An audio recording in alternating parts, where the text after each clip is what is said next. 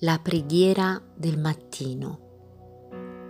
Allora si cominciò ad invocare il nome del Signore. Questa mattina voglio condividere con voi dei versetti in Matteo capitolo 14 dal verso 22 a 32 che dicono così. Subito dopo Gesù obbligò i discepoli a salire sulla barca e a precederlo sull'altra riva, mentre egli avrebbe congedato la folla. Dopo aver congedato la folla, salì sul monte in disparte a pregare. E venuta la sera, rimase là da solo. Frattanto la barca, già di molti stadi lontana da terra, era sbattuta dalle onde, perché il vento era contrario. Ma alla quarta vigilia della notte, Gesù andò verso di loro, camminando sul mare. E i discepoli, vedendolo camminare sul mare, si turbarono e dissero: È un fantasma. E dalla paura gridarono. Ma Gesù parò loro e disse: Coraggio, sono io, non abbiate paura. Pietro gli rispose, Signore, se sei tu, comandami di venire da te sull'acqua. Egli disse, Vieni. E Pietro sceso dalla barca, camminò sull'acqua e andò verso Gesù.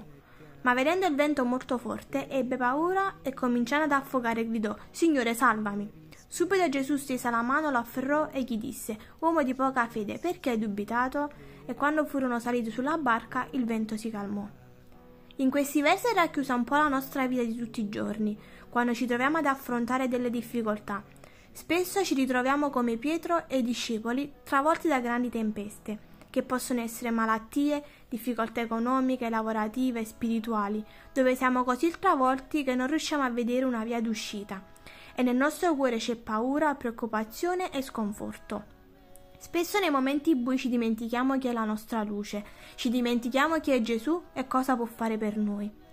Pietro quando scese dalla barca e andò verso Gesù fece un passo di fede, ma la sua fede fu titubante nel momento in cui vide il vento molto forte, perché ebbe paura e cominciò ad affogare, ma Gesù era lì pronto a tendere la sua mano per afferrarlo e portarlo al sicuro.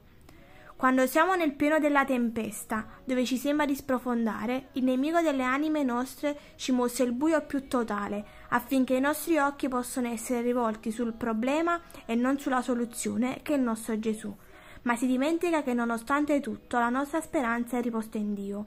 Il Signore non permetterà mai che tu sia tentato oltre le tue forze, non permetterà mai al nemico di toccare la tua vita, perché quando stiamo per sprofondare Gesù ci tende la sua mano d'amore, la stringe alla nostra, ci rialza e ci sussurra. Non avere paura, ci sono io con te, non ti lascio e non ti abbandono, perché io sono il tuo Dio, colui che ti ama di un amore immenso.